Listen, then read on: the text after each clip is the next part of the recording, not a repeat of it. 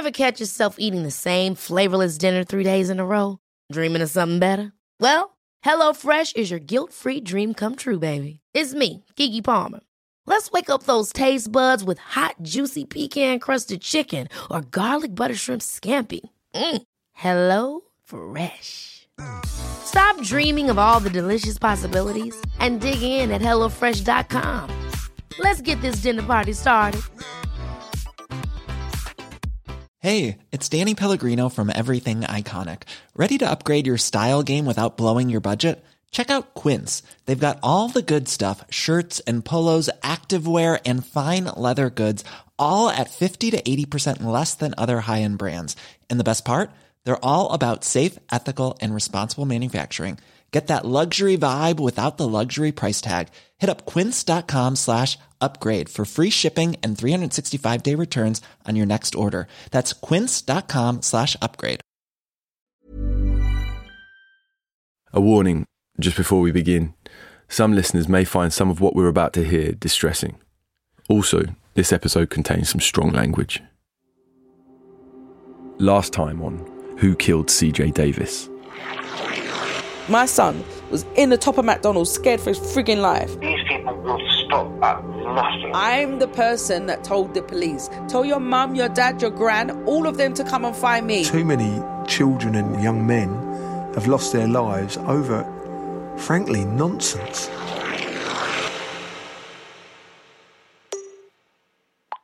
Finished listening to the episode and you blew my mind with something that I've always thought, but I didn't actually pinpoint, and that's with the gang matrix. That's Keisha McLeod, CJ's mum. She left me a voice note after the last episode. We just revealed that members of the Beckton Boys, a group from the south of Newham who we believe are responsible for murdering CJ, got hold of leaked pages of the gang's matrix with CJ's name on. I was under the impression, and that had leaked that information, that it happened in that, but I didn't know that the Beckton lot had got hold of that list. I never knew that information. So all these things that were supposedly keeping my son out of danger was putting him in harm's way. This is just really sad. More the time, I, the more I get to understand what's happened. So sad. But thanks again. I'm really grateful for what you're doing here.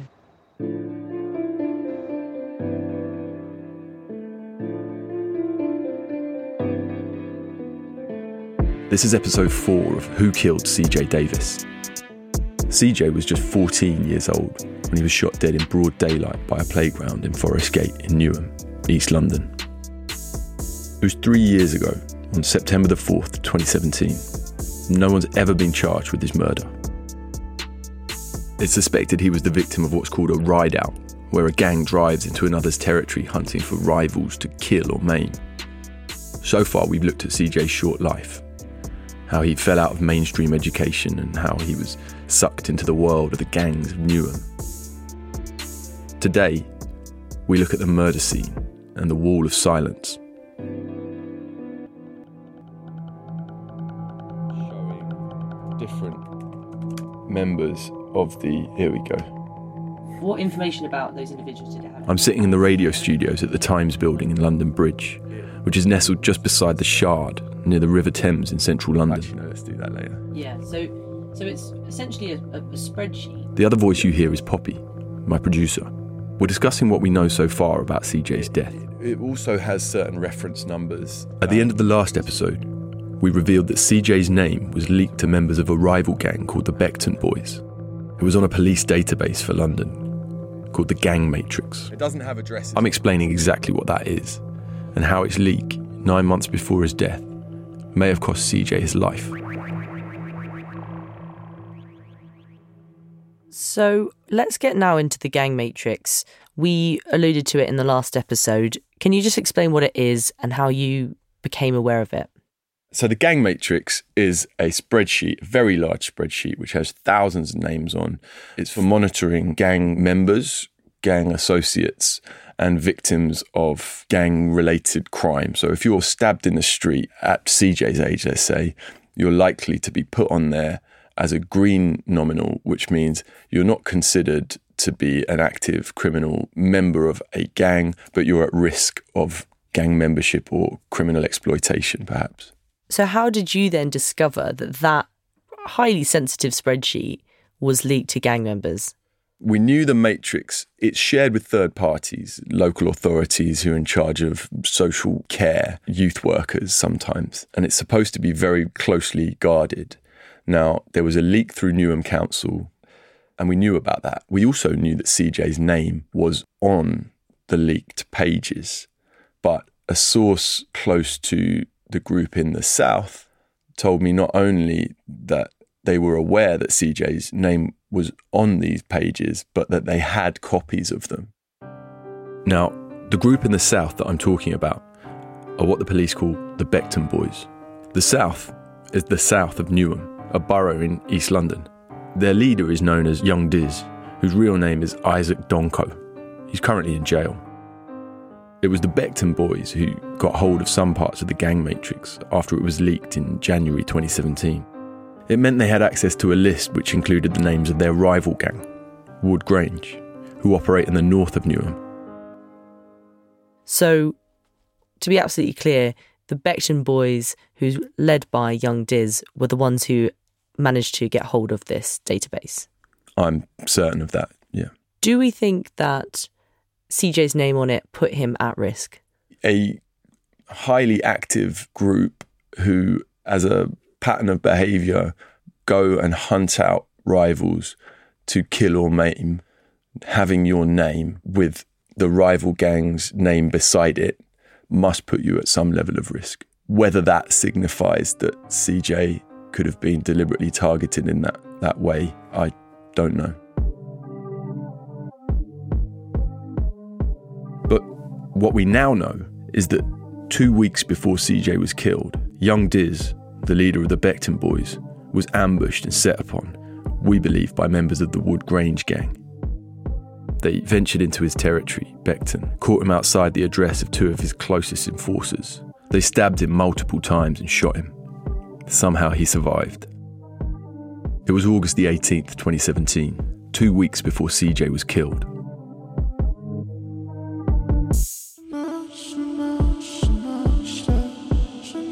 If the febrile streets of Newham were bad before, it was now inevitable the attack would trigger a backlash.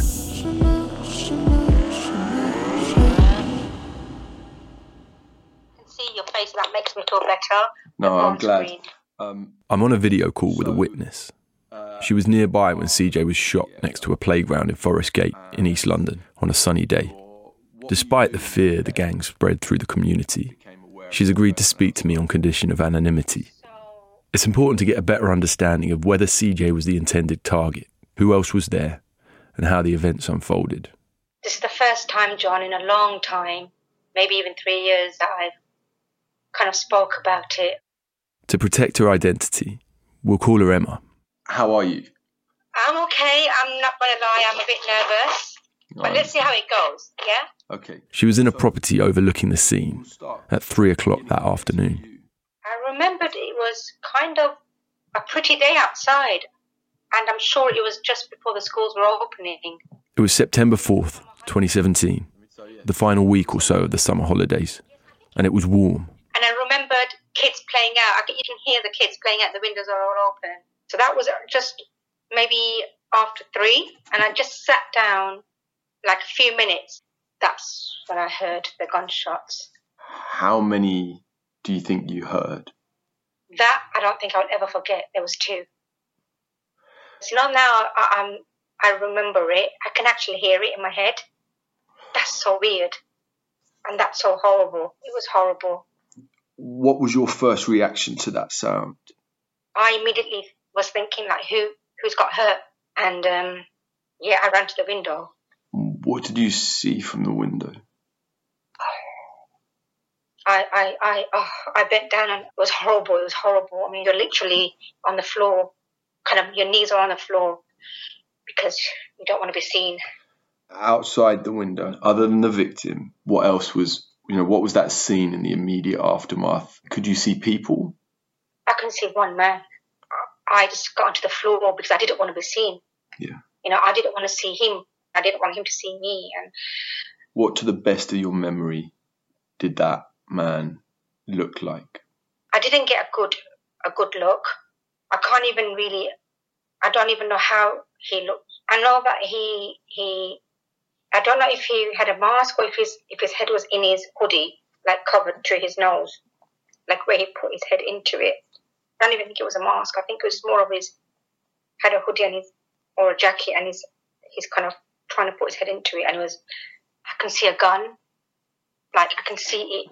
I'm trying to think if it was hanging out, if it was underneath his sleeve or his jacket, but I can see that it was a um, maybe an arm length, maybe my arm length, like as if he was carrying that. But he didn't run like he run for his life. You know, so there, there's, a, there's different types of running, isn't it? It was just so easy, like kind of a little jog back to, to his car. You mentioned he was wearing a hoodie. I think it was dark. You know, his ethnicity, he was black. You can see that he was black. You can see his eyes. You can see his forehead. I could make that out, but that's about it really because I didn't want to look at him. For the first few weeks, John, I I did remember a lot, and I could never get him out of my head. I could never get that run or that face or that eyes. It was so hard. It took so many years to kind of get all this out of me, like just kind of forget about it. Emma might have tried hard to forget the ordeal, but she remembers it well, being crouched by that window, trying to see without being seen, worried for her safety. And by that time, I was already on the farm with the police. So as I was crawling, going up the stairs, I was trying to dial 999, but I was shaking. I was looking out at the same time to see who's got shot. Because on the same time, as I'm trying to look out the window, look to see who's being shot or hurt, I'm on the phone with the police. I said to the police, Do you know something? I think someone's been hurt. Now I couldn't make sense. And to be sure, to be sure, so I was telling the emergency services, I'm going to go out. And I was on the phone. I came out. I ran out, John. I literally ran out. You know, all of this happened in minutes. And I'm describing it. It sounds like I had time to think. No, I didn't. All, the, all this in seconds and minutes, and I was out.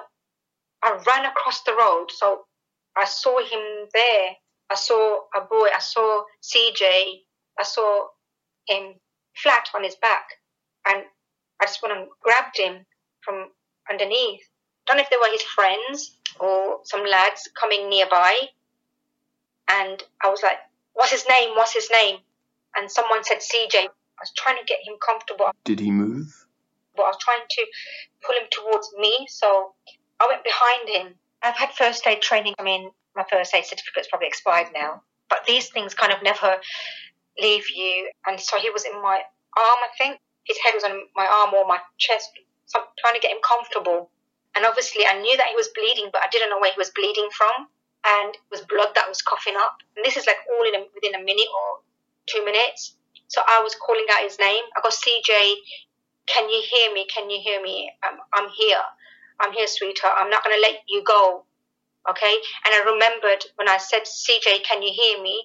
You're going to be okay, baby. You're going to be okay. He he initially kind of responded. I go, Did you understand that? Can you hear me, CJ? What I'm saying to you, and called out his name and told him that I'm there and I'm not going to let him go. He responded to me. I'll never forget that. So he actually heard me. By this point, maybe 15 to 20 minutes after Emma heard the two shots, she said several people were now gathered around CJ. Among them was someone Emma thinks was a trainee nurse. Police and paramedics were also soon on the scene. Then, it dawned on her where CJ had been shot. I realised then it was some, maybe some, somewhere the back of his head or something. I think I saw the side of his head as well. And then the other woman, she took over from me, doing the CPR and everything. Even when someone else started to help, Emma says she stayed close by. I think it was 20 minutes, I was bent halfway. Because I didn't want to let him go. I told him, I told him that, that I'm not going to let him go. And I told him that I'm not going to let him go. And I told him that his mom's coming soon.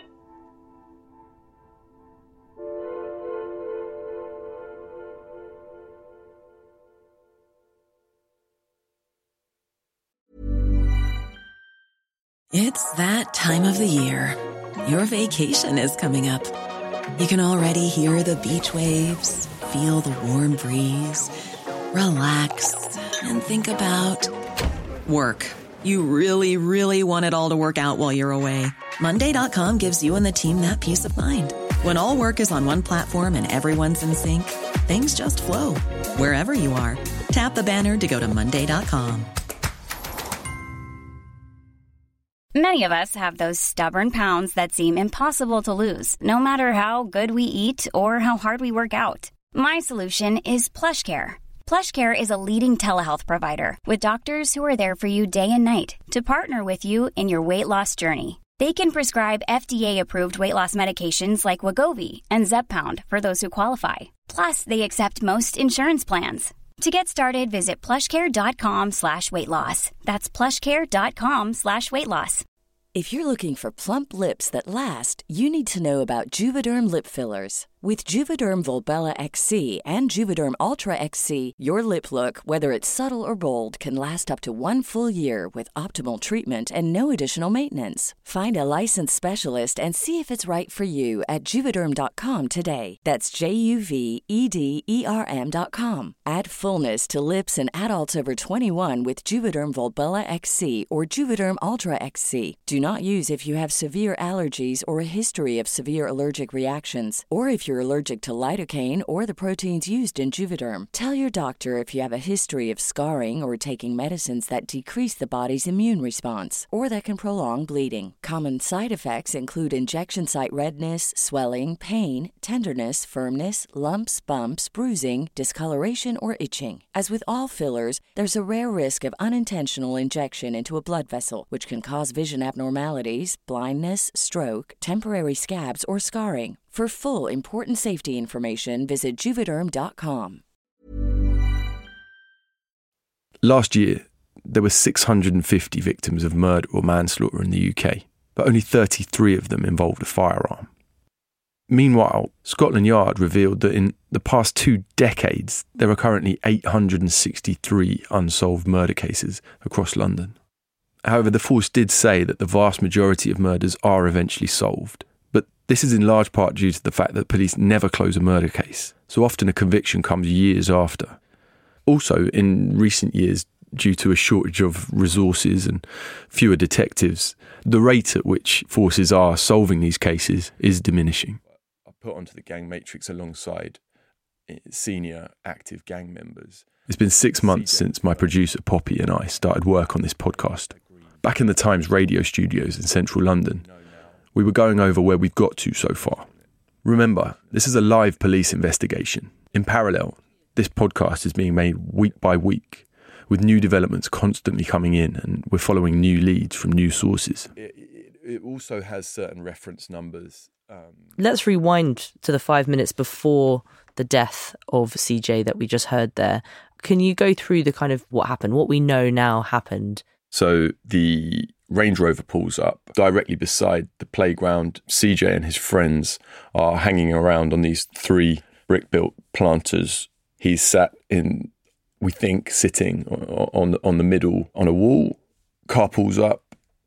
At least one person gets out. We're, we're still not sure. The witness said it was one man and he returned to the driver's seat, but she wouldn't have been able to see the entire time.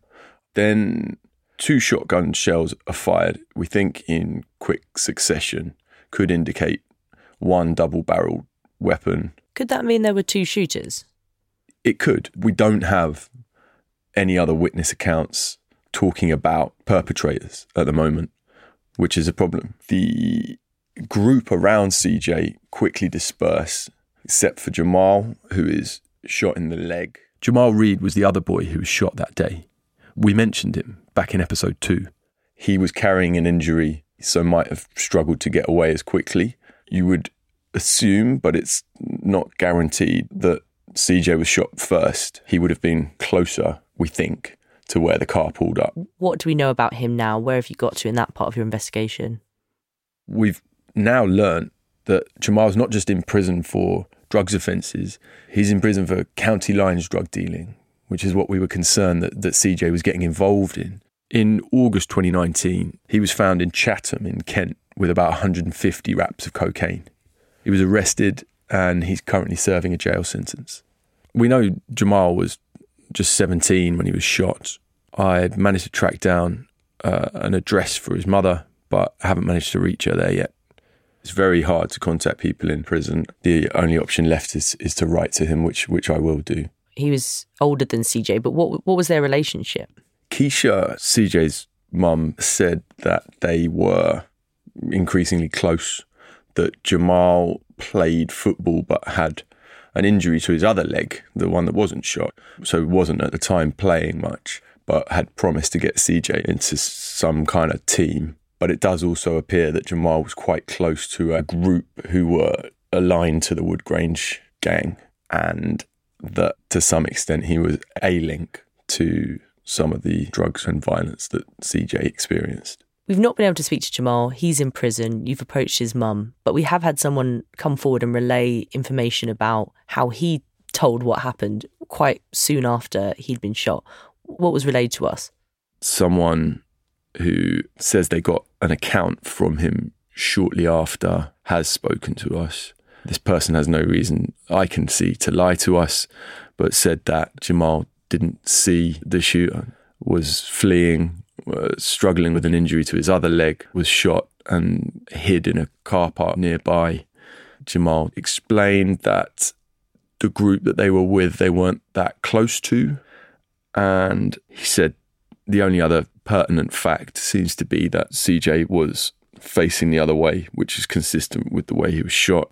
Wouldn't probably have had time to see the gunman or gunmen approach.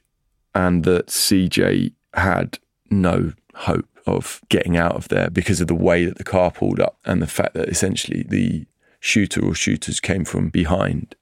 Now, we obviously can't say for certain yet who the intended target was, but is it a possibility that he was a bit more well known as a Woodgrange boy and that he might have been the intended target? It seems unlikely, speaking to all the sources that we've managed to reach over the last few months, that either CJ or Jamal would be the intended target. We've been told that there was someone more senior present who would fit the bill as a target. And actually, late last night, received a message from someone who again repeated the exact same rumor. Can you say more about that? Because we've not discussed this at all. So, what, what, how did you get it? What does it say?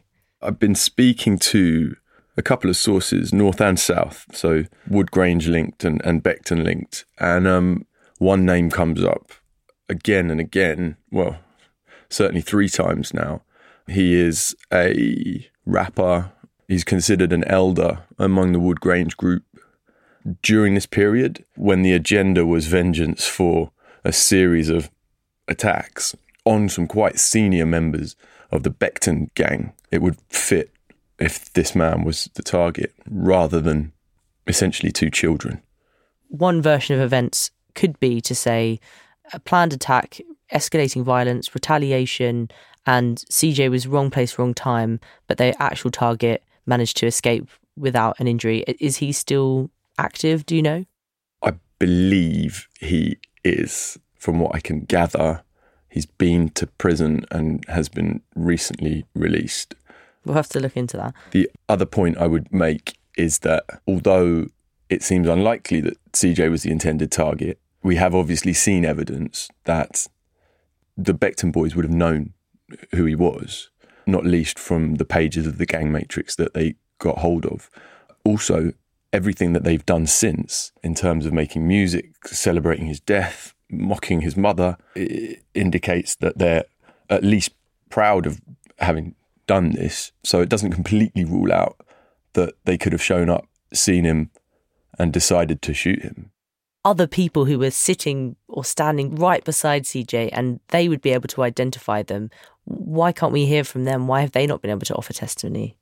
I've approached at least two people now who I believe were there. One of them said to me, I've got to go and speak to the bros, presumably members of Woodgrange, the gang that CJ was kind of on the peripheries of.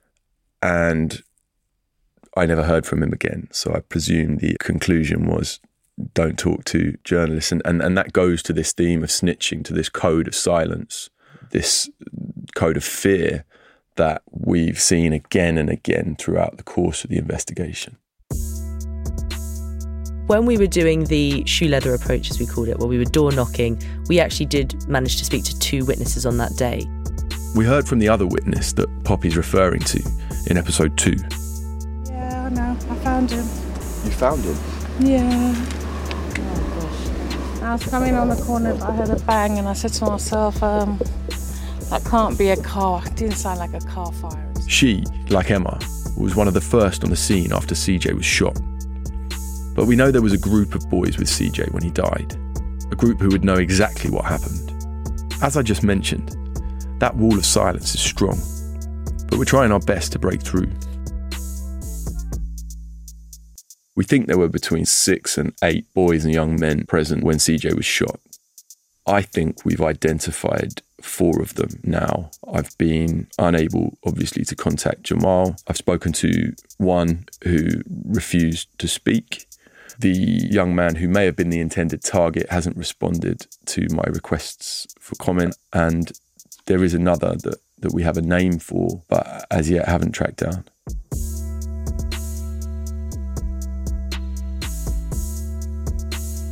Witnesses are reluctant to come forward for fear of retribution, often from people they've seen firsthand commit acts of extreme violence, even murder. In CJ's case, even the offer of £20,000 has done little, it appears, to encourage anyone to come forward. The UK does have a witness protection scheme. It's overseen by the National Crime Agency, but it's hugely costly to the taxpayer and involves the witness giving up much of their life and their support network. At most, only a few dozen people each year actually ever get the support of the scheme. There was a lot of people there by that time, maybe friends that he was hanging around with there. Back at the playground, and our witness Emma is trying to keep CJ alive. I heard that there was another lad shot further down, or he was shot at the same time, Emma's referring to Jamal Reed. but he must have run and collapsed a few yards down the road. You mentioned some of the boys you think might have been with CJ. Do you remember anything about them? Not really. I mean, obviously, it was one of them that gave me the name. Someone said, "Oh, his name's CJ." I know, and that's when I was talking to CJ, and that's when he responded. But you know, you just had the feeling that you know they were there or they know him. Unfortunately, Emma can't remember too much about exactly who CJ was with when he was shot. She does say it was a group of probably around seven boys, plenty of witnesses. The whole experience has had a traumatic effect on her. And just as we're finishing up the interview, Emma remembered a detail that made her sit up sharply. But you tell me if there's anything that's sticking out in your head that you feel like you need to say. So when I got to CJ, I went round to pick him up to hold his head. I looked back. When I looked back, John, I'm pretty sure that I saw that car still there. The back of that car. So you would have run past the car and it would have stayed there. And this is what I'm like. I don't think about it, but now I'm talking about it, and I remember even at that time, and I'm so petrified of you know, like kind of going back because it is quite scary, isn't it? Like I'm going to see somebody that's just been shot by somebody, and that person may have been still parked there or still Yeah. inside that car, whilst because he could have just come back. He could have just come back, and he could have done. But I don't like thinking about what could have happened. Did you then hear it move off or, or leave the scene? I didn't hear it, but I remembered looking back again and it wasn't there. Now I know that I ran out and that person must have seen me run out. I don't know. I believe that there are people out there who knew like what happened, why it happened. I believe that no one's speaking. One of the reasons why I'm I'm talking about this and I'm, I'm you know I, I've agreed to do this. It's it's it's really painful. It's so traumatizing for me talking about it because it feels like it just happened the other day. I'm reliving it where I've tried my hardest to forget about it.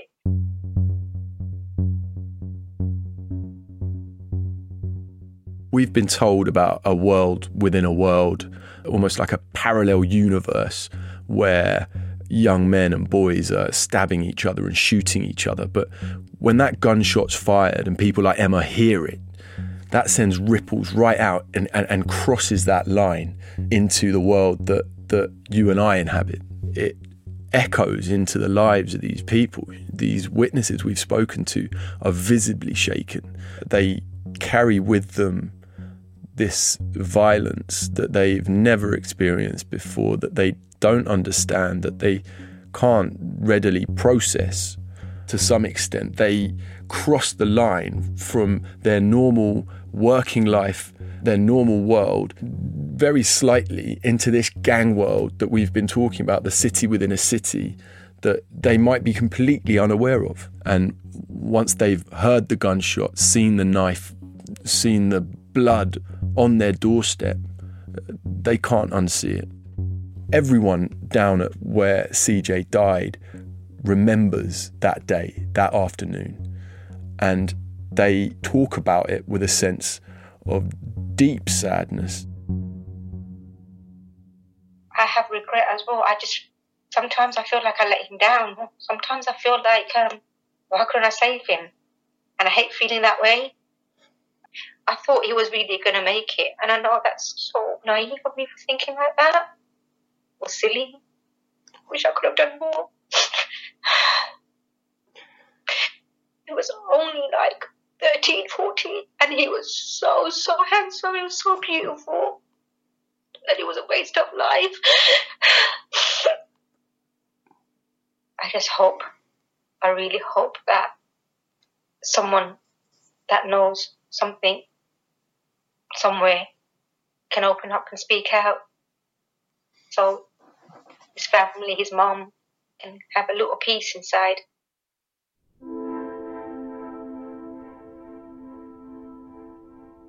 CJ was rushed from the playground in Forest Gate by ambulance to the Royal London Hospital in Whitechapel, East London, just five miles away. He was put on a life support machine, but the 14 year old would never regain consciousness. The following day, on the 5th of September, his family took the decision to turn off the machine. It was switched off just before 10 pm that evening. He died from a single shotgun wound to the head.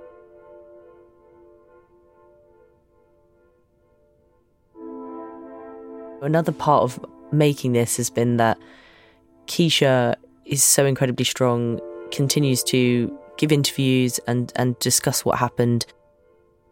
Do you know how how she's doing and how she's been receiving the series? She's just messaged me as you asked that question. Keisha is incredibly resilient. I think over recent weeks, she has been through a lot, reliving all of those last months of her son's life and the moment of his death in granular detail. She is doing incredibly well considering. And she hopes that ultimately there'll be justice for CJ. That's her objective in this. That's I think that's everyone's objective. And if you had a message for anyone listening who does have information, what would it be? Keisha, CJ's mother, has repeatedly begged anyone who can offer any information to come forward. If it's the case that, that you would never countenance speaking to the police, then speak to us. Next week will mark three years since CJ was killed. Poppy and I finally secured an interview with the one man closest to the case, the lead investigator. My name's Dave Wellams. I'm a Detective Chief Inspector and I work on the Homicide Command based in East London. It's what I would say a controlled progressive drive. Does that suggest to you anything, you know, can you draw any conclusions from from that? The driver wasn't panicking. Maybe not unused to that situation. And we'll seek to reveal the names of the men we believe could be the prime suspects in his murder. This podcast is written and hosted by me, John Simpson, the crime correspondent for The Times. This episode is produced by Will Rowe. The executive producer is Poppy Damon. Sound design is by Carla Patella. Original music was composed by Cam Shark. You can find his work at satellitestudios.co.uk. If you have any information on CJ's death, please contact us using the tips email, phone number, WhatsApp, and Instagram in the podcast description. You can contact the police. The information is also in the podcast description, and they're offering a £20,000 reward. You can find us on Acast, Apple Podcasts, Spotify, and more. This podcast was brought to you by the Stories of Our Times production team, a daily news podcast hosted by Manveen Rana and David Aaronovitch, bringing you one remarkable story told in depth each day, available wherever you get your podcasts. It's also now available on the Times radio app, along with all the other podcasts from the Times. To download the app, search for Times Radio on your App Store.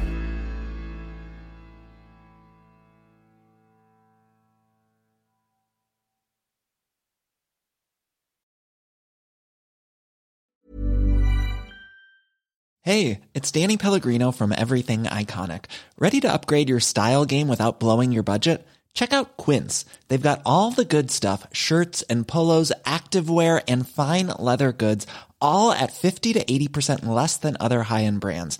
And the best part? They're all about safe, ethical, and responsible manufacturing. Get that luxury vibe without the luxury price tag. Hit up quince.com slash upgrade for free shipping and 365 day returns on your next order. That's quince.com slash upgrade. Ever catch yourself eating the same flavorless dinner three days in a row? Dreaming of something better? Well, HelloFresh is your guilt free dream come true, baby. It's me, Keke Palmer. Let's wake up those taste buds with hot, juicy pecan crusted chicken or garlic butter shrimp scampi. Mm. Hello Fresh. Stop dreaming of all the delicious possibilities and dig in at HelloFresh.com. Let's get this dinner party started.